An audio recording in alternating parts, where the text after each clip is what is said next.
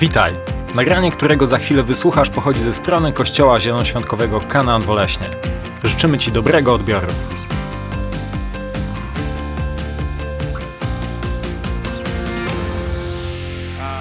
Nie, nie będzie nic strasznego. Myślę, że to, co, to czym, co Bóg gdzieś włożył w moje serce, a Bóg włożył to w moje serce w dziwny sposób, ponieważ e, mój Filip e, prosi mnie każdego dnia, aby przyjść, poczytać z nim Biblię, aby się z nim pomodlić. I tak sobie myślałem, co mogę przeczytać, poczytać chłopakowi, który ma 11, za chwilę 12 lat. I przyszło mi do głowy, że to, co mogę mu poczytać, to, czego może się nauczyć, to, co, co może pogłębić jego wiarę i dać mu też zrozumienie życia z Bogiem, to jest Księga Daniela. Księga Daniela jest księgą, która właśnie mówi o kilku nastolatkach, którzy znaleźli się w królestwie Babilonu, który był totalnie, totalnie inny od tego, co oni znali wcześniej. I to był taki test, z jednej strony test ich wiary, to brzmi bardzo dumnie, ale te młode chłopaki, czyli, czyli Szadrach, Meszach, Abednego i Daniel, oni wylądowali w, wylądowali w Babilonie jako test tego, co było w nich zakorzenione. Co było z nich zakorzenione wcześniej. I o, tym będziemy sobie mówić z takiej perspektywy. E, to cała seria kazań będzie się nazywać Dylematy. Masz jakieś dylematy w swoim życiu? Każdy myślący człowiek ma jakieś swoje dylematy, ma jakieś swoje pytania. I o tych dylematach, w tych dylematach będziemy mówić e, w kontekście Księgi Daniela. Księga Daniela składa się z 12 rozdziałów. Sześć rozdziałów jest totalnie zrozumiałych. Natomiast rozdziały od 7 do 12 bez Fire Bible to jest, to jest nie do ogarnięcia. Tak? To, jest, to są trudne rzeczy, to jest trudna symbolika. Tam jest wiele apokaliptycznych, czyli odnośnie czasów końca, symboli odnośnie upadku cesarstwa Babilonu, powstania cesarstwa perskiego i tak dalej, i tak dalej. Także my skupimy się tylko na tych sześciu, na tych zrozumiałych. Zachęcam was do tego, abyś czytał sobie Księgę Daniela, abyś poświęcił ten cały tydzień, czytaj rozdziały od 1 do, do 6. Czytaj, niech Bóg mówi do ciebie i rób coś z tym słowem, które usłyszysz. Dobrze, druga księga Kronik, 36 rozdział, wersety od 15 do 17. Dosyć ciekawe wersety, dosyć ciekawe wersety, dosyć ciekawa, ciekawa rzecz, którą Bóg mówi do, do Izraela. Sytuacja była taka, że Izrael nie był do końca fair odnośnie Pana Boga. Nie do końca zachowywał się fair odnośnie Pana Boga. Był nieposłuszny, czcił innych bogów poza Bogiem Izraela, poza Bogiem Jahwe. I, I, generalnie historia Izraela wygląda tak, że to, to są góry i doliny, góry i doliny, góry i doliny. I Bóg jako dobry ojciec ciągle ich wołał, ciągle ich przywoływał do siebie, aby oni żyli z Nim, bo Bóg wiedział o jednej rzeczy. Jeśli będziecie żyć ze mną, będziecie mieć błogosławieństwo. A jeśli nie będziecie żyć ze mną, będziecie mieli przekleństwo w swoim życiu. I druga księga Kronik, 36 rozdział, wersety od 15 do 17 Biblia mówi tak. Tymczasem Pan, Bóg ich ojców, przemawiał do nich nieustannie za pośrednictwem swoich posłańców, ponieważ litował się nad swoim ludem i nad miejscem, które obrał sobie na mieszkanie. Oni jednak drwili z Bożych posłańców, gardzili Jego słowami i wyśmiewali się z Jego proroków. W końcu wywołali gniew Pana na Jego własny lud. Na ich odstępstwo nie było już lekarstwa. Dlatego Bóg sprowadził na ich króla, na, na ich, na nich króla chaldejskiego, czyli króla babilońskiego i wyciął ich młodzież w miejscach świętych, nie okazał litości ani młodzieńcom, ani dziewicom, ani starcom, ani ludziom w sile wieku. Wszystkich wydał w jego rękę. To jest tak dziwnie napisane, że ich wyciął, my od razu myślimy, że ich pozabijał. Tu nie chodzi o to, że ich pozabijał, tylko wydał ich w ręce króla babilońskiego, który, o którym będzie Nebukadnesa. Kochanie, to, co, o, o czym my będziemy za chwilę mówić, to jest jeden podstawowy dylemat. Jeśli tego dylematu nie rozwiążesz w swojej głowie, to twoje życie będzie ciągłym wzlotem i upadkiem, wzlotem i upadkiem, wzlotem i upadkiem. Jeśli tego, jeśli nie odpowiesz sobie na to pytanie w taki sposób, jak Bóg tego chce, to Twoje życie, pomimo tego, że możesz być chrześcijaninem, będzie naprawdę życiem na pół gwizdka. To pytanie brzmi: kim jesteś? Kim jesteś? Kim Ty jesteś w Bożych oczach? Jak Bóg na Ciebie patrzy? Jak Bóg na Ciebie patrzy? Co Ty myślisz o sobie, co Ty, w co Ty wierzysz odnośnie tego, kim jesteś? I kiedy mamy tutaj tą historię z drugiej księgi Kronik, Bóg mówi, że wysyłał posłańców, wysyłał proroków, wysyłał swoich ludzi, aby mówili do Izraela. Tu jest pokazany pewien mechanizm. Bóg na początku mówi. Bóg na początku mówi. Jeśli chcecie zwrócić uwagę, to na początku mówi. Później kreuje różnego rodzaju scenariusze w Twoim życiu, abyś się obudził, abyś zrozumiał, abyś zrozumiał, że coś jest nie tak w Twoim życiu. Abyś zrozumiał. Jeśli nie działa już Jego słowo, jeśli nie, nie, nie działają już okoliczności, które On sprawił, aby, abyś Ty mógł zrozumieć, o co Mu chodzi, to w tym momencie Bóg cofa ręce od Ciebie jesteś wydany w ręce króla chaldejskiego. On zaczyna panować nad Twoim życiem. On zaczyna infiltrować Twoje życie, on zaczyna niszczyć Twoje życie, on zaczyna mieć potężny wpływ na Twoje życie i dochodzi do takiego zamieszania w Twojej głowie, że Ty już nie wiesz totalnie, kim jesteś, ty już nie wiesz, kim jesteś, tobie się wydaje, że jesteś chrześcijaninem, tobie się tylko wydaje, ale tak naprawdę pozwoliłeś się zwieść, czyli pozwoliłeś się oszukać do tego stopnia, że ty już w ogóle ani nie wiesz, kim jest Bóg, ani nie wiesz, kim ty jesteś. Poczucie prawdy jakby zniknęło z twojego życia. Bóg najpierw mówi, jeśli chce ci zwrócić uwagę. On najpierw mówi. I wierzę, że to słowo będzie również Jego głosem do Twojego życia. On najpierw mówi: Jeśli tego nie złapiesz, jeśli ciągle będziesz uparty i będziesz szedł do przodu, bo Ty wiesz lepiej, będą się pojawiać okoliczności. Nie pozwól, aby różnego rodzaju okoliczności w Twoim życiu po prostu nie próbuj tego tłumaczyć w naturalny sposób, skoro Ty, żyjąc z Bogiem, żyjesz w ponadnaturalny sposób. Dlatego, że wszystko, co jest w Twoim życiu, ma również duchowe znaczenie. To nie jest normalne, że, za, że dzieją ci się jakieś nieszczęścia jedno po drugim, jedno po drugim, jakieś dziwne historie, nic nie wychodzi, jedno po drugim, wszystko się sypie na lewo i prawo. Nie wiesz o co chodzi. Jak, jeśli nie wrzucisz Boga do kontekstu Twojej historii, to będziesz błądził. Bóg najpierw mówi przez słowo, a później mówi przez okoliczności. Ilekroć Bóg mówi przez swoje słowo, naszą, naszą odpowiedzią powinno być to, że my zaczynamy dostosowywać swoje życie do Bożego Słowa. Nie dostosowywać słowo do naszego życia, próbując wytłumaczyć pewne rzeczy, ale dostosujemy, dostosowujemy nasze życie do Bożego Słowa. Pojawiają się okoliczności, wszystko się sypie, zatrzymaj się i zacznij pytać, Boże, co się dzieje w moim życiu. Bóg ci powie, co się dzieje w Twoim życiu. Bóg ci powie, że masz wrócić do Niego. Dlatego, że wyjściem z każdej sytuacji jest nasza pokuta. Pokuta to jest nic innego jak szczere przyjście do Boga, wołanie do Boga, powiedzenie: Boże, zgrzeszyłem, Boże, żyję w grzeszny sposób, potrzebuję Ciebie w moim życiu. Przebacz mi moje grzechy. Bóg ci przebaczy absolutnie wszystko, co Jemu wyznasz. Ale uwierz mi, ani Ty, ani ja nie jesteśmy Bożymi faworytami. Boże Słowo, Boże zasady są równe względem nas wszystkich. I tu nie ma znaczenia, jak długo żyjesz z Bogiem, nie ma znaczenia, co zrobiłeś dla Boga, to nie ma znaczenia.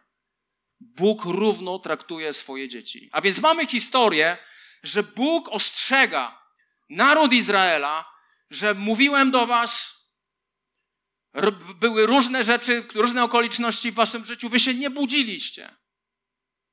A więc wydaje was w ręce i w panowanie króla chaldejskiego.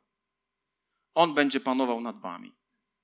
I dochodzi do tego momentu, kiedy ludzie z Izraela idą do niewoli, zostają dosłownie porwani i idą do niewoli babilońskiej. Zaczynają mieszkać, spora część zaczyna mieszkać w Babilonie i dzieje się następująca rzecz, i tak mniej więcej się zaczyna Księga Daniela, pierwszy rozdział, wersety od 1 do 5. Posłuchajcie. W trzecim roku panowania Jehoiakima, króla judzkiego, nadciągnął Nebukadnesar, król Babilonu, do Jerozolimy i obległ ją. I Pan wydał w jego ręce Jehoiakima, króla judzkiego, oraz część naczyń z domu Bożego, a on wywiózł je do ziemi Shinear, do świątyni swojego Boga i wyniósł te naczynia do jej, do jej skarbca. Król rozkazał też Aszpenazowi, dowódcy swojej służby dworskiej, aby sprowadził chłopców izraelskich pochodzących z, króle, z królewskiego lub z książęcego rodu. Chodziło mu o chłopców bez jakiejkolwiek wady, pięknie zbudowanych, bystrych, mądrych, posiadających wiedzę, zdolnych w nauce i silnych na tyle, by mogli służyć w pałacu królewskim. Jak tak czytam chłopców bez jakiejkolwiek wady, pięknie zbudowanych, bystrych, mądrych, posiadających wiedzę, zdolnych w nauce i silnych na tyle, by mogli służyć w Pałacu Królewskim, to mam tylko jedną postać przed oczami. To jest Mateusz. To jest Mateusz, który jest takim człowiekiem. Nie bądź przerażony, ale to jest opis ciebie. Piękny,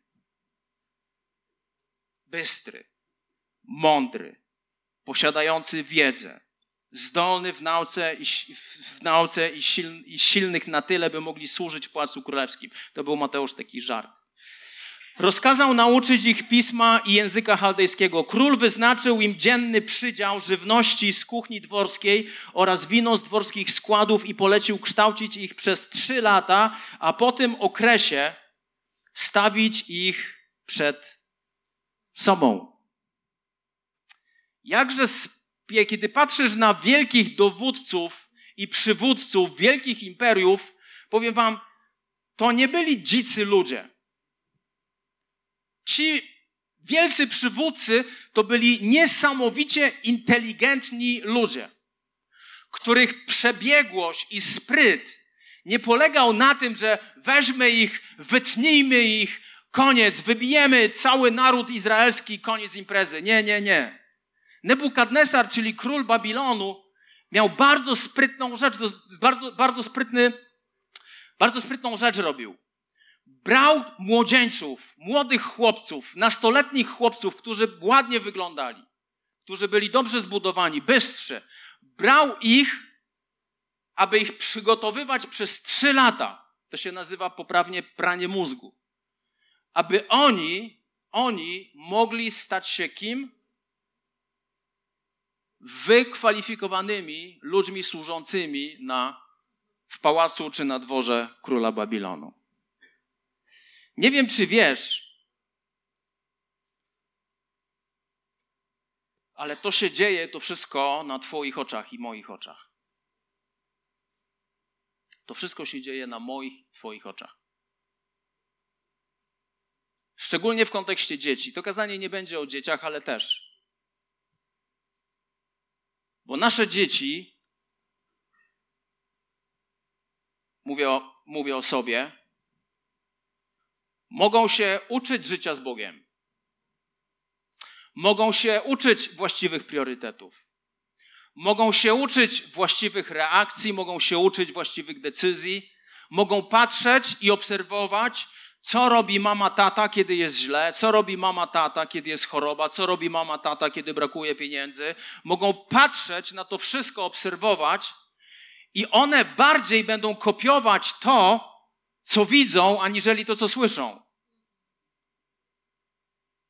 To jest moja odpowiedzialność jako rodzica, aby moje dzieci służyły Bogu. Ja biorę za to odpowiedzialność. Ja w pewien sposób jestem odpowiedzialny wobec nich Jestem odpowiedzialny wobec nich. Do 18 roku życia jestem odpowiedzialny za nich, ale od 18 roku życia jestem odpowiedzialny wobec nich, aby moje życie ciągle i ciągle i ciągle i ciągle odzwierciedlało życie z Bogiem. Dlatego, że obecne pokolenie, tak samo jak tutaj od tych trzech młodzieńców, Daniel, Hananiasz, Miszael i Azariasz, oni wylądowali w najbardziej zdeprawowanym królestwie które istniało w tamtym czasie. W Berlinie jest takie muzeum a, historii starożytnej. I tak się zdarzyło, że tam byłem. I tam jest odtworzona ulica Babilonu. Fragment ulicy z Babilonu. Opowiem wam, że jak jesteś tam i jak tak to wszystko wyglądało, to powiem wam, to było tak monumentalne, to było tak majestatyczne, to było tak pełne przepychu. To robiło takie wrażenie, że ja przy tym fragmencie tej ulicy czułem się jak malutkie dziecko. To była potęga, to było niezwykłe, to było piękne. To było tysiące lat temu. To było absolutnie niezwykłe.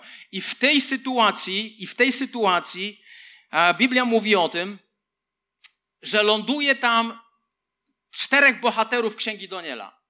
Daniela pierwszy rozdział, wersety od 6 do 7. Wśród chłopców judzkich znaleźli się innymi Daniel, Hananiasz, Miszael i Azariasz. Przełożony służby dworskiej zmienił ich imiona. Danielowi dał na imię Belta, Beltaszazar, Hananiaszowi Szadrak, Miszaelowi Meszak, a Azariaszowi Abednego. Pamiętam, jak pierwszy raz czytałem Biblię, ta, ta, ta, ta, ta, ta, ta, fajnie, idziemy dalej. To, co przed chwilą przeczytaliśmy, ma potężne znaczenie, jeśli my, jeśli my złapiemy o co chodzi tutaj, dlaczego król Nebukadneser, dlaczego Babilon działał w taki sposób, że brał tych chłopców, aby ich przeszkolić, aby im wyprać przysłowiowo, wyprać im mózgi, na dzień dobry zmieniał ich tożsamość. Na dzień dobry zmieniał ich tożsamość. Aby oni zapomnieli o swojej tożsamości, którą mieli, będąc częścią narodu izraelskiego. Aby zapomnieli o hebrajskim języku. Aby zapomnieli o wszystkim, czego się uczyli do tej pory. Aby zapomnieli totalnie o wszystkim. Pierwszą rzecz, którą on zrobił, to zmienił ich tożsamość. To zmienił ich tożsamość. Na czym polegała zmiana tej tożsamości? Słowo imię Daniel po hebrajsku oznacza Bóg jest moim sędzią. Bóg jest moim sędzią. El od Elohim, hebrajskiego Elohim, oznacza Boga Wszechmogącego. El, Daniel, Bóg jest moim sędzią. I babilońskie imię, które zostało zmienione, to brzmiało już Belteszazar. I teraz jest hit. Co oznacza Belteszazar? Belteszazar w języku babilońskim oznacza pani, pani, chroń króla. Z Daniela, które oznaczało Bóg jest moim sędzią, zmiana na Belteszazar, pani, chroń króla. Jaka zmiana następuje? O co chodziło królowi chaldejskiemu? Idąc dalej, tu nie chodzi o króla chaldejskiego. Wiecie, Diabeł nie przychodzi na ten świat, mówi, ha, ha, ha, jestem i was będę zabijał. Diabeł zawsze używa ludzi. Diabeł zawsze używa ludzi. Bez dwóch zdań król chaldejski był w rękach diabła. Cała mądrość, którą miał król chaldejski, to była demoniczna moc, którą czerpał, którą, którą, którą król Babilonu Nebukadnesar czerpał z piekła, a nie z nieba. Na czym polegała ta zmiana? Pierwsza zmiana polega na tym, że zmieniono imię Daniel na Beltaszazar, zmieniono coś, co było męskie, na coś, co jest żeńskie. Pani, chroń królową. A my myślimy, że walka o gender to jest jakaś nowość. Salomon powiedział: Nie ma nic nowego pod słońcem. Pierwsza, pierwsza rzecz, którą zmieniono, jeśli chodzi o Daniela, próbowano mu wmówić, że to męskie, żeńskie nie ma znaczenia. Ostatnio słyszałem historię, która dzieje się w szkole, pewnej szkole, kiedy zadano na lekcji pytanie chłopcowi, chłopcu, który miał kilkanaście lat, jak on się czuje w skórze chłopca. Jak on się czuje w skórze chłopca? Powiem wam, Żyję 45 lat, nikt mi nie zadał pytania, jak ja się czuję w skórze chłopca. I tu dziecko zaczęło rozkminiać. No jak ja się czuję w skórze? To, to jest tak samo, jak ty się czujesz wdychając tlen. No, no, no okej. Okay. To jest oczywista oczywistość. Jesteś chłopcem, czujesz się jak chłopiec. Jak się czujesz w skórze chłopca? Słyszy mały, dorastający chłopak. Jak to jest sytuacja, która dzieje się w Polsce? Jak się czujesz w skórze chłopca? O co chodzi? Chłopak zaczyna myśleć, a może on nie powinien być chłopcem?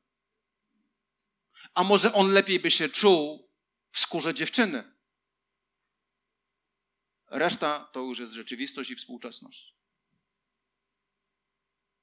Panie, Bóg jest moim sędzią, na Pani chroń króla. Pierwsza zmiana męskie na żeńskie. Co jeszcze wypływa ze zmiany Daniela Nebelteszazar? Fokus, punkt koncentracji jest, jeśli chodzi o imię Daniela, jest na Bogu. Bóg jest moim sędzią. Nie ja sam siebie osądzam, ale Bóg jest moim sędzią. Natomiast jeśli chodzi o Belteszazara, to jest, to jest skupienie i koncentracja na, na mnie. Na mnie. Bo tu chodzi o mnie. Tu nie chodzi już o Boga, ale tutaj chodzi o mnie. I kolejna rzecz jest taka, że Daniel oznacza Bóg jest moim sędzią, a Beltaszazar oznacza Pani chroń króla. Jakby to Bóg potrzebował jakiejkolwiek ochrony. Bo król tutaj w tym znaczeniu chodzi też o Boga przez małe b. Tutaj nie chodzi, to, to, to, jest, to jest chore. Bóg nie potrzebuje ochrony, Bóg sam sobie poradzi. Zmiana, która polegała w życiu Daniela, to było przerzucenie koncentracji z męskiej na żeńską, to było przerzucenie koncentracji ze skupienia na Bogu na siebie. Zmiana polegała na tym, że mój Bóg jest potężnym Bogiem, a tutaj mój Bóg, mój Bóg potrzebuje ochrony. Zamieszanie w kwestii Jego tożsamości i zamieszanie, jeśli chodzi o tożsamość Boga. Kolejny człowiek, Hananiasz. Hananiasz oznacza Pan jest łaskawy. Piękne imię, Hananiasz. Pan jest łaskawy, natomiast zmienione imię zostało na Szadrak, które oznacza boję się Boga przez małe b. Boję się Boga przez małe b. Na czym polegała zmiana? Zmiana polegała na tym, że tożsamość Boga, łaskawy, kochający Bóg, zostaje zmieniony na Boga, który jest tyranem i należy się go bać. Następuje atak przez to imię, następuje atak w tożsamość tego, kim naprawdę jest Bóg. Kolejna zmiana, Miszael. Miszael oznacza, kto jest taki jak Bóg. Znowu, wszędzie Bóg. Daniel, Hananiasz, Miszael, wszędzie Bóg, Bóg, Bóg. Wszędzie El, wszędzie Elohim. I Meszak zostaje zmieniony na Meszak, a Meszak oznacza jestem umniejszony, jestem godny pogardy i jestem upokorzony. Witamy w tożsamości współczesnego człowieka. Upokorzony, godny pogardy i pomniejszony, nic nie mogący. Jaka następuje zmiana? Zmiana przechodzi z Boga, kto jest taki jak Bóg, na, przerzucona jest na, na mnie samego siebie, gdzie moja pewność, moja pewność, którą mogę mieć w Bogu, jest zamieniona w tchórza, w kogoś godnego pogardy. I ostatnie imię to jest Azariasz. Azariasz oznacza Pan okazał pomoc. Zostaje zmieniony na babilońskie imię Abednego, a Abednego oznacza sługa bożka Nebo.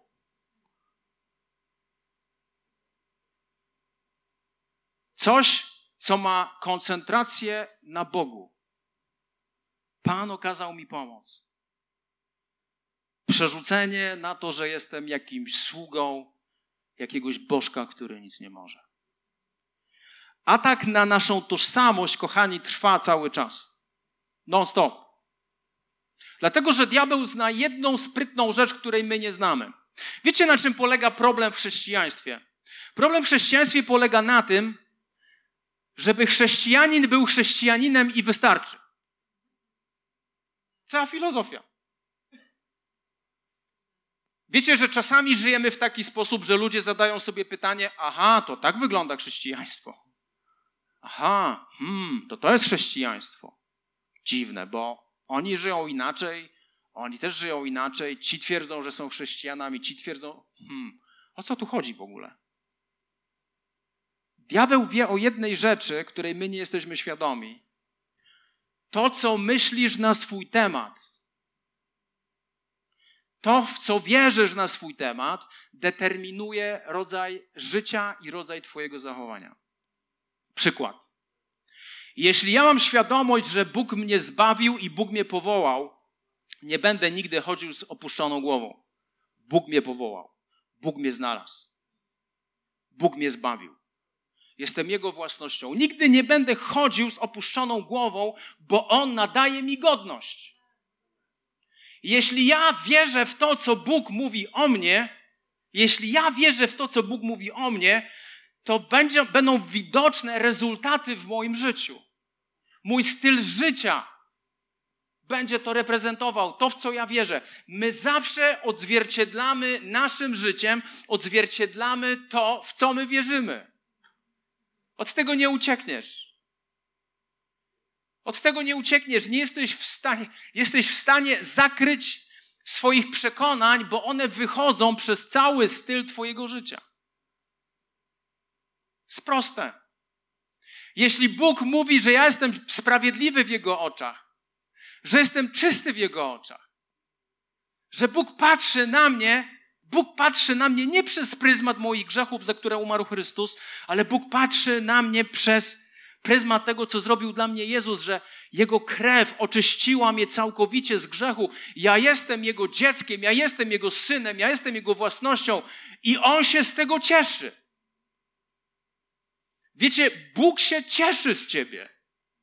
Bóg się uśmiecha do ciebie. No, a się uśmiechał nie będę, niech się uśmiecha. Im bardziej rozumiesz Boga, im bardziej rozumiesz, jak On patrzy na ciebie, tym więcej wolności w Twoim życiu. Ja coś Ci powiem.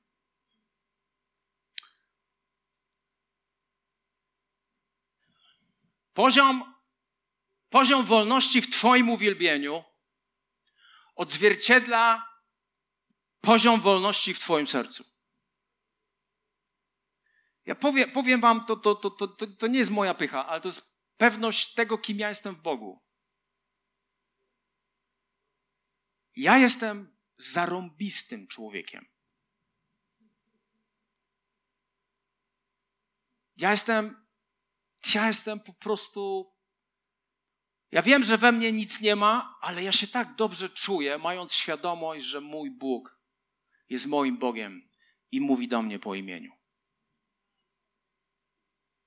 Moja żona kilkanaście lat temu usłyszała słyszalnym głosem, jak Bóg zwraca się do niej po imieniu.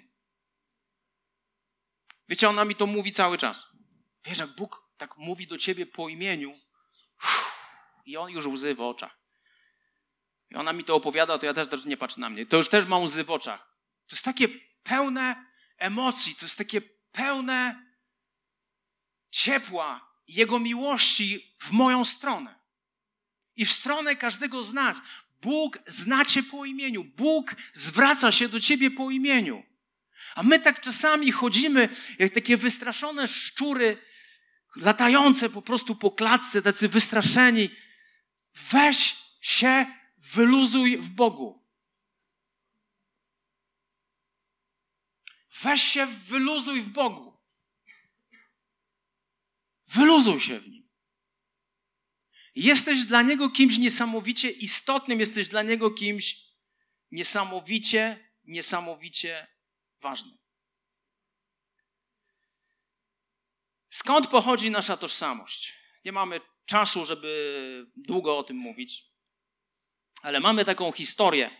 Ewangelia Mateusza, 16 rozdział, wersety od 13 do 17.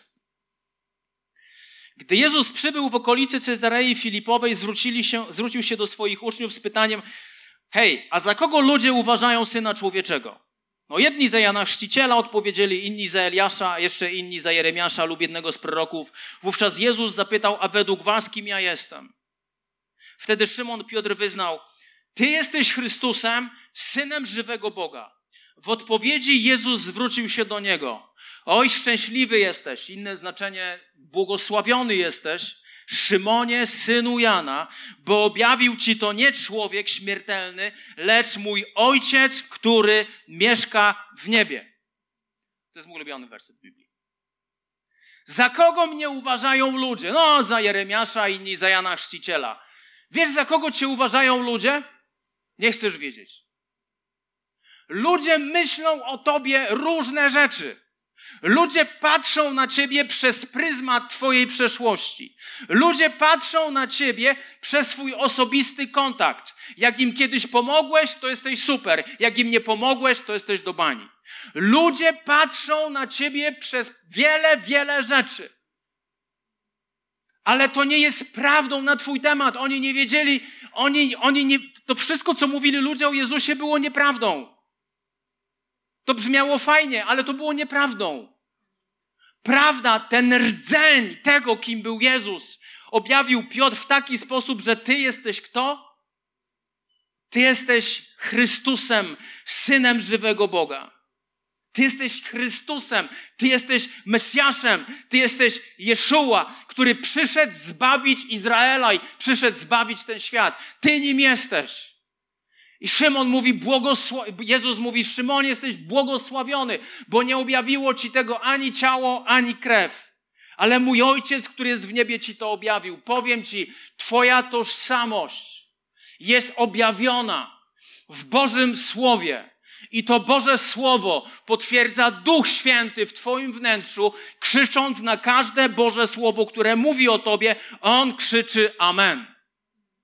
Biblia nie nazywa nas chrześcijanami, czasami nazywa nas uczniami, ale przede wszystkim Biblia nazywa nas w taki sposób, jako tych, którzy są w Chrystusie. W Chrystusie.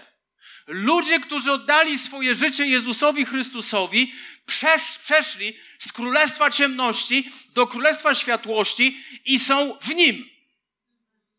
Chrześcijanin jest w Chrystusie. List do Efezjan kilkadziesiąt razy mówi o, ty, o tych ludziach, którzy są w Chrystusie.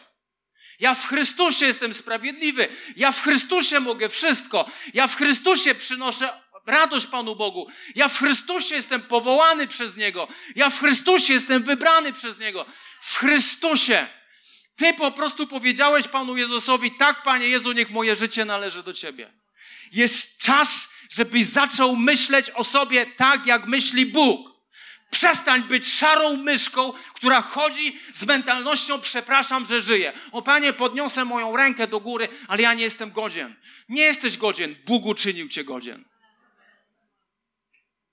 My musimy być bardziej śmiali, my musimy być bardziej odważni, my musimy być bardziej pewni siebie, ale jak w Chrystusie bo cała moja wartość i wszystko to, kim ja jestem, i wszystko, co jest wartościowe w moim życiu, wypływa z tego, że jestem w Chrystusie. Amen? I Panu Jezusowi się to podobało. Pan Jezus mówi do Piotra, błogosławiony jesteś Szymonie. I chciałem wam powiedzieć, co ten Piotr napisał w swoich dwóch listach odnośnie tego, kim my jesteśmy. Drugi, pierwszy list Piotra rozdziały, drugi rozdział, wersetu od 9 do 10. To jest ciekawe.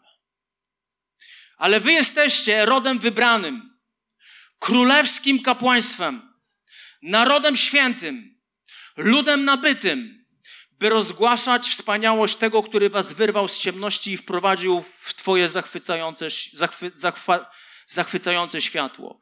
Wy, którzy niegdyś byliście nie ludem, teraz jesteście ludem Bożym. Dla was niegdyś nie było miłosierdzia, a teraz go dostąpiliście. Szybciutko, pierwsza rzecz, o której mówi Piotr. Jesteśmy rodem wybranym. Co to oznacza? Oznacza to ni, ni, ni, to, ni, nic innego jak tylko to, że jesteśmy zaakceptowani przez Boga. Jesteśmy zaakceptowani przez Boga, zanim cokolwiek jeszcze zrobiliśmy, On daje Ci akceptację swoją. Wiecie, cały świat polega na tym, że my biegamy, aby być zaakceptowanym. O, muszę mieć teraz taki samochód. Jak mam taki samochód, to inni ludzie mnie akceptują, bo mam taki samochód. O, muszę mieć tyle pieniędzy, bo jak będę miał tyle pieniędzy, to ludzie będą mnie akceptować. O, muszę mieć taki dom, takie mieszkanie, takie piękne dzieci, taką piękną żonę, takie to, tamto i owam to i biegasz jak szczur, aby być akceptowanym. Kiedy Bóg mówi, ja już cię zaakceptowałem. Ja już Cię zaakceptowałem. Popatrzcie na list do Efezjan. Pierwszy rozdział, czwarty werset. On wybrał nas w Nim, w Chrystusie, przed założeniem świata, abyśmy wobec Niego byli święci, nienaganni i żyli w miłości. Bóg mnie wybrał, Bóg mnie zaakceptował, zanim powstał świat. Co ja mogłem zrobić, zanim powstał świat? Co ja mogłem zrobić kilka tysięcy lat temu, jak, jak, jak, jak ziemia powstawała, co ja mogłem zrobić dla niego, aby poczuć jego akceptację? On mnie wybrał, zanim istniał świat.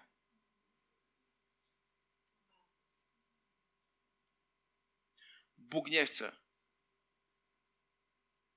abyś próbował, próbowała sobie zapracowywać na jego akceptację.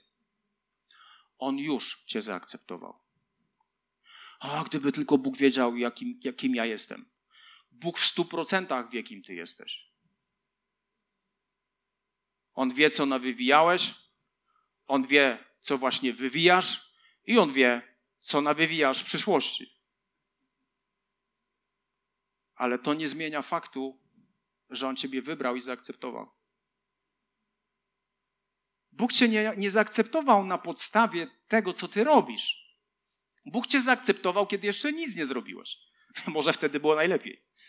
kiedy nie miałeś możliwości. Bóg cię wybrał, jego wybranie i akceptacja w twoją stronę jest poza czasem. Jest poza czasem. Nie jesteś w stanie zaskoczyć Pana Boga, bo On wszystko wie o tobie. Ja jestem w szoku, naprawdę, ja jestem w szoku, że On wybrał mnie. A czemu nie mojego sąsiada, a nie czemu, nie wiem, innego sąsiada, nie czemu innego kumpla, inną koleżankę, czemu, czemu to mnie zaczęło ciągnąć w, w jego stronę?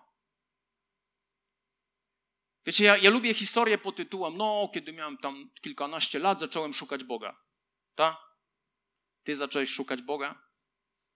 Kto uruchomił w tobie to szukanie? Ty nigdy nie szukałeś Boga, to Bóg szukał ciebie. Te świadectwa wywyższające nas powinniśmy sobie schować w buty. Jedyne, co zrobiłeś dobrego, kiedy Pan Jezus zaczął pukać do Twojego serca, to powiedziałeś tak, Panie, weź mnie. To jest po prostu dramat, weź mnie i zrób coś ze mną. Powiedziałeś tak. Powiedziałeś tak. Ale pamiętaj o tym, że Bóg Cię zaakceptował, że Bóg Cię wybrał, zanim istniał ten świat. Druga rzecz, Biblia mówi, że jesteśmy narodem świętym, ludem nabytym. Jesteś niezwykle wartościowy dla Niego. Jesteś niezwykle wartościowy dla Niego. Wiecie, czasami jest tak, Cały Facebook i Instagram pokazuje, jak my spotkamy kogoś sławnego na ulicy, robimy sobie selfie. Robimy selfie. Ja właśnie nie umiem się uśmiechać do selfie, także ja nigdy się nie uśmiecham i zawsze mi fotograf mówi, ale niech się pan uśmiechnie. No mówi, już się uśmiecham. Ale jak się pan się nie uśmiecha? Pan, e, pan się w ogóle nie uśmiecha. No mówię, no, uśmiecham się. I widzę to selfie i tutaj po prawej stronie jakaś osoba rozpoznawalna w całej Polsce. I tak stoimy i robią jej zdjęcie. I mi robią zdjęcie na pół uśmiechu. I ta osoba odchodzi. Instagram, Facebook i liczymy lajki. Liczymy, ile ludzi to zauważyło. Na serio? ten człowiek, zdjęcie z tym człowiekiem do, ma mi dodawać jakiej... Ja mam czerpać wartość z tego, że on sobie zrobił ze mną zdjęcie?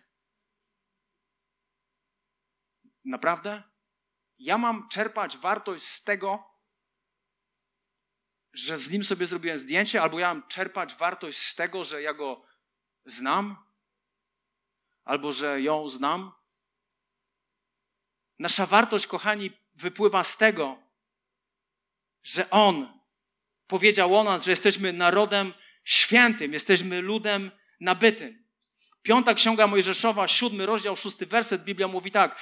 Jesteś bowiem świętym ludem Pana, Twojego Boga. Właśnie Ciebie wybrał Pan, Twój Bóg, spośród wszystkich ludów ziemi, abyś był Jego szczególną, ale ja lubię to słowo szczególną, abyś był Jego szczególną własnością. To jest coś, co Bóg mówi do Izraela. Bóg Ciebie wybrał. Bóg nie wybrał Izraela, bo Izrael robił na nim takie piękne wrażenie, jak jacy oni są niesamowici, jacy oni są wspaniali. Nie, dlatego że Izrael był znikomy. Izrael był nic nieznaczący. To był mały naród. I Bóg ma tendencję wybierania czegoś, co nie ma znaczenia w tym świecie i czynienia czegoś, co ma potężne znaczenie w Jego królestwie. To jest dobra nowina. Jak ja kocham Betlejem, jak ja kocham Nazaret. Nikt nie zwracał uwagi na te dwie miejscowości, dopóki nie urodził się tam Jezus i dopóki nie wychowywał się tam Jezus. Te miasta nabrały, te miejscowości nabrały znaczenia. Bóg ma w swojej mentalności wybierania czegoś, co nie ma znaczenia i czynienia z tego czegoś, co ma potężne znaczenie, że wszyscy po prostu są w szoku, bo to Jemu przynosi chwałę. Wszyscy mówią, to, to jest niemożliwe jest niemożliwe, kim stał się ten człowiek. Pamiętam, jak nasz biskup Marek Kamiński zawsze mówi coś takiego. Ja pracowałem na PKS-ie jako nastoletni chłopak, uczyłem się być mechanikiem, no i no i Bogu upodobało się wybrać kogoś takiego. Dzisiaj ten człowiek jest przewodniczącym wszystkich kościołów zielonoświątkowych w całej Europie. Niezły awans tunelu na PKS-ie do takiej pozycji. Niezwykła rzecz. Ale to jest takie Boże. To jest takie Boże, że my stajemy się kimś, jesteśmy szczególną własnością Boga. Właśnie w Nim, właśnie w Chrystusie. Jesteśmy Jego szczególną własnością. Po pierwsze, Bóg jest naszym Ojcem. Po drugie, Chrystus oddał życie za mnie i za ciebie. I to nie jest frazes, to jest rzeczywistość. I po trzecie, Duch Święty mieszka we mnie i w tobie. Trójca, Ojciec, Syn i Duch Święty. Ojciec Cię kocha. Chrystus umiera za Twoje grzechy, odkupia Cię, aby stał się czysty przed Jego oczami. I Duch Święty zaczyna mieszkać w Twoim życiu i zaczyna Cię uświęcać każdego dnia, każdego dnia, każdego dnia. Trójca ma udział w Twoim zbawieniu. Trzecia rzecz. Jesteśmy na wieki kochani przez Niego, nie dlatego, że robimy coś dla Niego. Pierwszy Piotra, drugi rozdział, dziesiąty werset. Wy, którzy niegdyś byliście nie ludem, teraz jesteście ludem Bożym. Dla was niegdyś nie było miłosierdzia, a teraz go dostąpiliście. Powiem ci tak, albo jesteś nieludem, albo jesteś jego ludem. Nie ma innej opcji. Nie ma innej opcji na tym świecie. Ja nie chcę być nieludem. Ja już byłem nieludem przez 20 lat. Bycie nieludem wcale nie jest fajne. Bycie nieludem to jest jedno wielkie zamieszanie. Ale bycie jego ludem jest piękna rzecz. Im bardziej poznajesz Boga, im więcej czasu z nim spędzasz, im więcej czytasz jego słowa, tym bardziej zaczynasz rozumieć, kim jesteś w Chrystusie. Kolejna rzecz. Jesteśmy ludźmi, którym Bóg całkowicie przebaczył i wybrał nie pamiętać naszych grzechów. Bóg przebaczył ci każdy grzech, który mu wyznałeś. Jeśli oddałeś swoje życie Jezusowi Chrystusowi, jeśli pokutowałeś ze swoich grzechów, co to znaczy pokutować? Przepraszałeś Boga za swoje grzechy i masz silną niechęć do grzeszenia w taki sposób i życia w taki sposób, Bóg ci przebacza absolutnie wszystko. Wiecie, był taki, wiecie, taki był król Ahab w Izraelu. To był straszny król, dla mnie najgorszy król. I ten król raz zwrócił uwagę Pana Boga, nie dlatego, że coś głupiego zrobił, bo zrobił mnóstwo głupich rzeczy, ale król Ahab zwrócił Bożą uwagę, kiedy Ahab postanowił pokutować. Kiedy Ahab zaczął pokutować. Kiedy Ahab przyszedł do Boga i zaczął przepraszać Boga za swoje grzechy. Każdy człowiek zwraca Bożą uwagę na siebie. Kiedy uniża się przed Bogiem i kiedy pokutuje ze swoich grzechów. To jest dobra nowina. Cokolwiek narobiłeś w swoim życiu, cokolwiek robisz w swoim życiu, przychodząc do Boga ze szczerym sercem, Bóg jest Bogiem, który ci przebacza. Kim my byliśmy, bylibyśmy,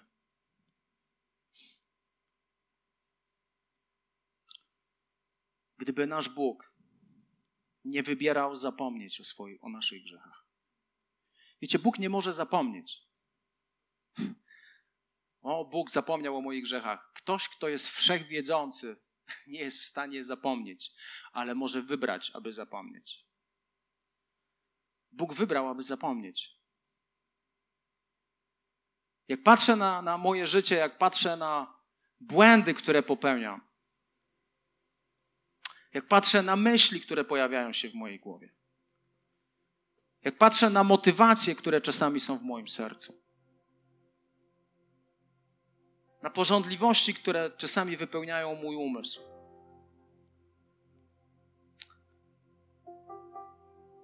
To wiem wtedy, że jedyna, jedyna szansa, jedyne wyjście dla mnie jest przyjść do mojego Boga.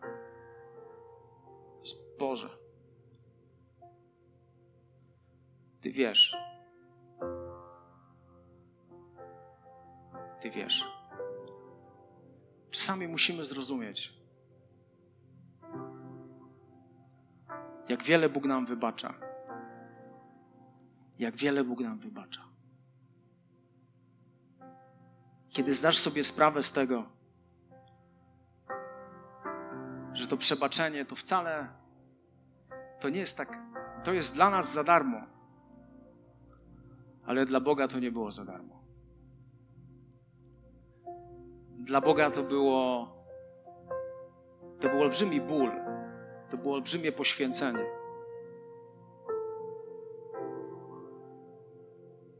Dla Boga to była olbrzymia cena, ponieważ On posłał swojego jednorodzonego Syna, Jezusa Chrystusa, który poniósł mój i Twój grzech na krzyż. I ostatnia rzecz odnośnie naszego powołania. Można by tak gadać i gadać.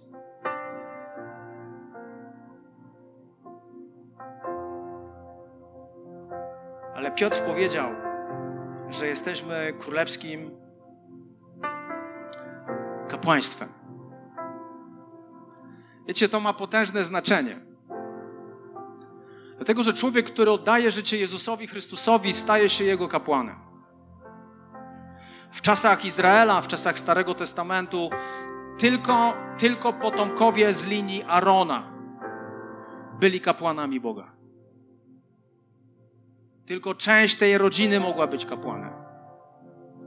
Ale przez Chrystusa, przez to, co On zrobił na krzyżu, to częścią naszego dziedzictwa, częścią naszego, naszej tożsamości jest to, że jesteśmy kapłanami Pana Boga.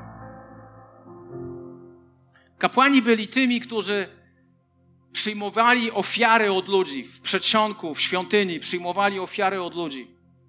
Kiedy ludzie przychodzili z ofiarami, aby je złożyć za swoje grzechy. Kapłan nigdy nie mógł wejść do miejsca najświętszego, tylko arcykapłan raz w roku mógł wejść do miejsca najświętszego. Kapłan nigdy nie mógł tam wejść.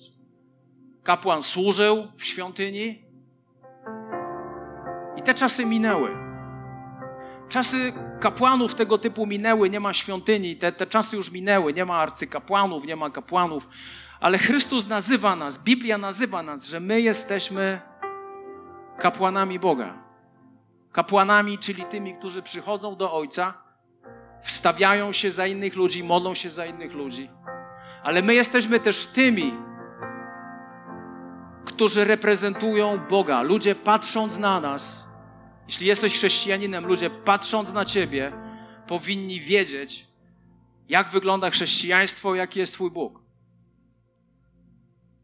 Jeśli Ty jesteś zacietrzewiony, jeśli Ty jest, nie potrafisz przebaczyć, jeśli Ty jesteś człowiekiem, który non-stop chodzi zdenerwowany i tak dalej, i tak dalej, i tak dalej, to źle reprezentujesz Pana Boga, bo nasz Bóg taki nie jest.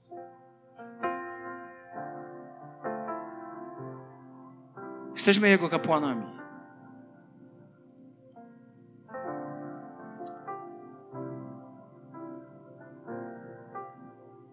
Potężna odpowiedzialność.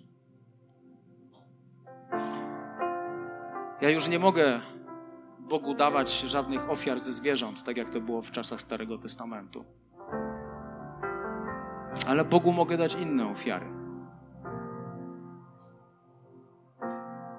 List do Hebrajczyków mówi o ofierze naszych ust, czyli uwielbienie Pana Boga. Za każdym razem, jak przychodzę, otwieram swoje usta i wielbię Boga, ja składam Mu ofiarę. Za każdym razem, jak błogosławię finansowo Kościół albo innego człowieka, ja przynoszę mu ofiarę. Za każdym razem, jak mówię, Panie Jezu, nie to, co ja chcę, ale to, co Ty chcesz, składam moje życie w ofierze przed Nim. Panie, weź mnie i użyj mnie, tak jak Ty tego chcesz. List do Rzymian mówi o tym, żebyśmy my składali swoje ciała jako żywą ofiarę aby moje ręce nie służyły już względem grzechu, aby moje, moje usta nie były już poświęcone temu, aby grzeszyć, aby wypowiadać głupie słowa, ale żeby moje usta ogłaszały chwałę mojego Boga. Aby moje nogi już były, były już złożone w ofierze, że będę chodził nie gdzie ja chcę, ale to, gdzie On chce. Cały, cały jestem, cały należy do Boga.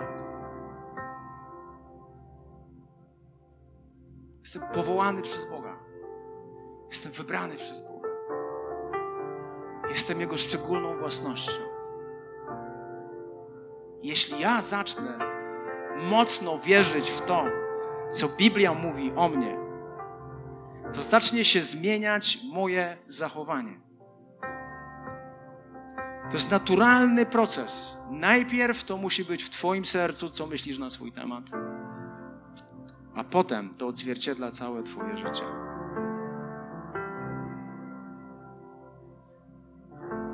Jak, co myślisz, kiedy Bóg mówi do ciebie: Cieszę się Tobą, cieszę się Tobą. Cieszę się, że jesteś mój. Nie musisz sobie zapracowywać na akceptację. Nie musisz, odpocznij. Budowanie swojej tożsamości w oparciu o to, co Cię otacza, jest drogą donikąd. Jest jedna rzecz, którą zabierzesz ze sobą, kiedy umrzesz. To jest to, że jesteś Jego synem, jesteś Jego córką, kiedy oddałeś Mu swoje życie. To zabierzesz ze sobą, całą resztę zostawisz. Czy nasz Bóg nie jest niesamowity? Bóg, który wyciąga ręce w Twoją stronę, mówi: przyjdź do mnie. Już, już, już starczy, już, już nie próbuj, już, już wystarczy. Przyjdź do mnie. Przyjdź do mnie. Przyjdź do mnie. Chciałem, żebyśmy my wszyscy dzisiaj przyszli po prostu do Jezusa. Jak możesz, to wstań.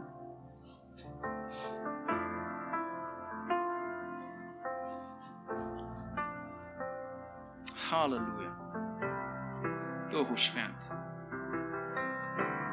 Halleluja, Duchu Święty.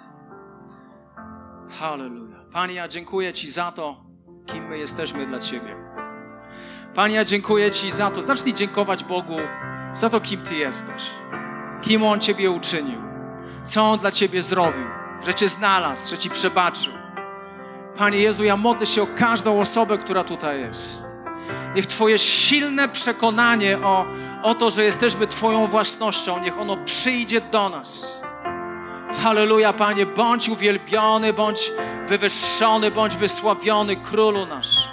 Panie nasz, Ojcze nasz, oddajemy Tobie chwałę, oddajemy Tobie cześć, bo Ty jesteś naszym Bogiem i Panem. Ty jesteś naszym Królem i Panem. Dzięki Ci, Ojcze nasz. Dzięki Ci, że jesteśmy Twoją własnością. Jezu, bądź uwielbiony. Jezu, bądź wywyższony, wychwalony. Halleluja, chwała Tobie, święty królu. Panie, ja dziękuję Ci za to, że nie to, co jest na zewnątrz, nas określa, ale to, Duchu Święty, to, co Ty mówisz o nas, że Twoje słowo, że Twoje słowa, że Twój Duch Święty, one określają to, kim my jesteśmy. Dzięki Ci za przebaczenie.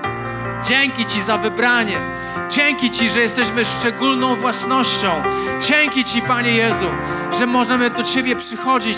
Ilekroć chcemy, możemy przychodzić do Ciebie i wołać do Ciebie, Duchu Święty. Niech będzie uwielbione Twoje imię. Niech będzie wywyższone Twoje imię.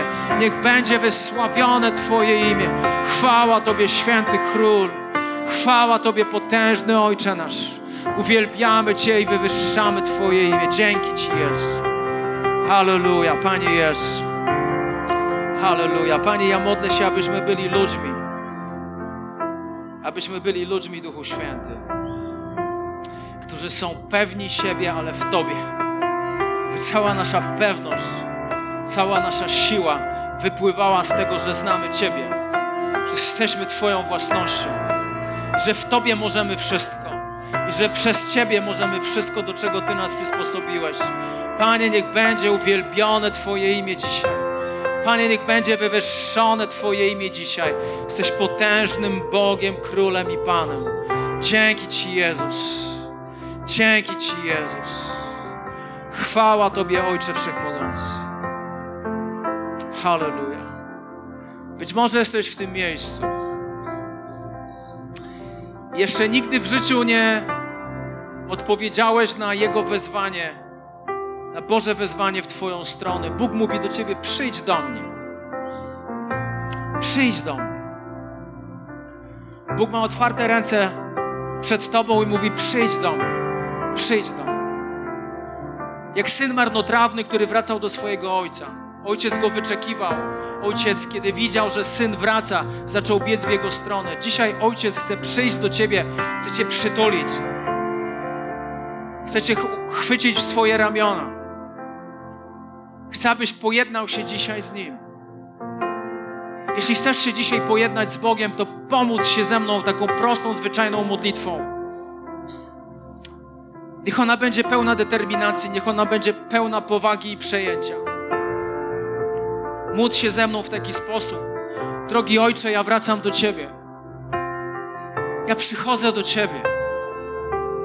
Ty znasz moje życie. Ty znasz moje błędy.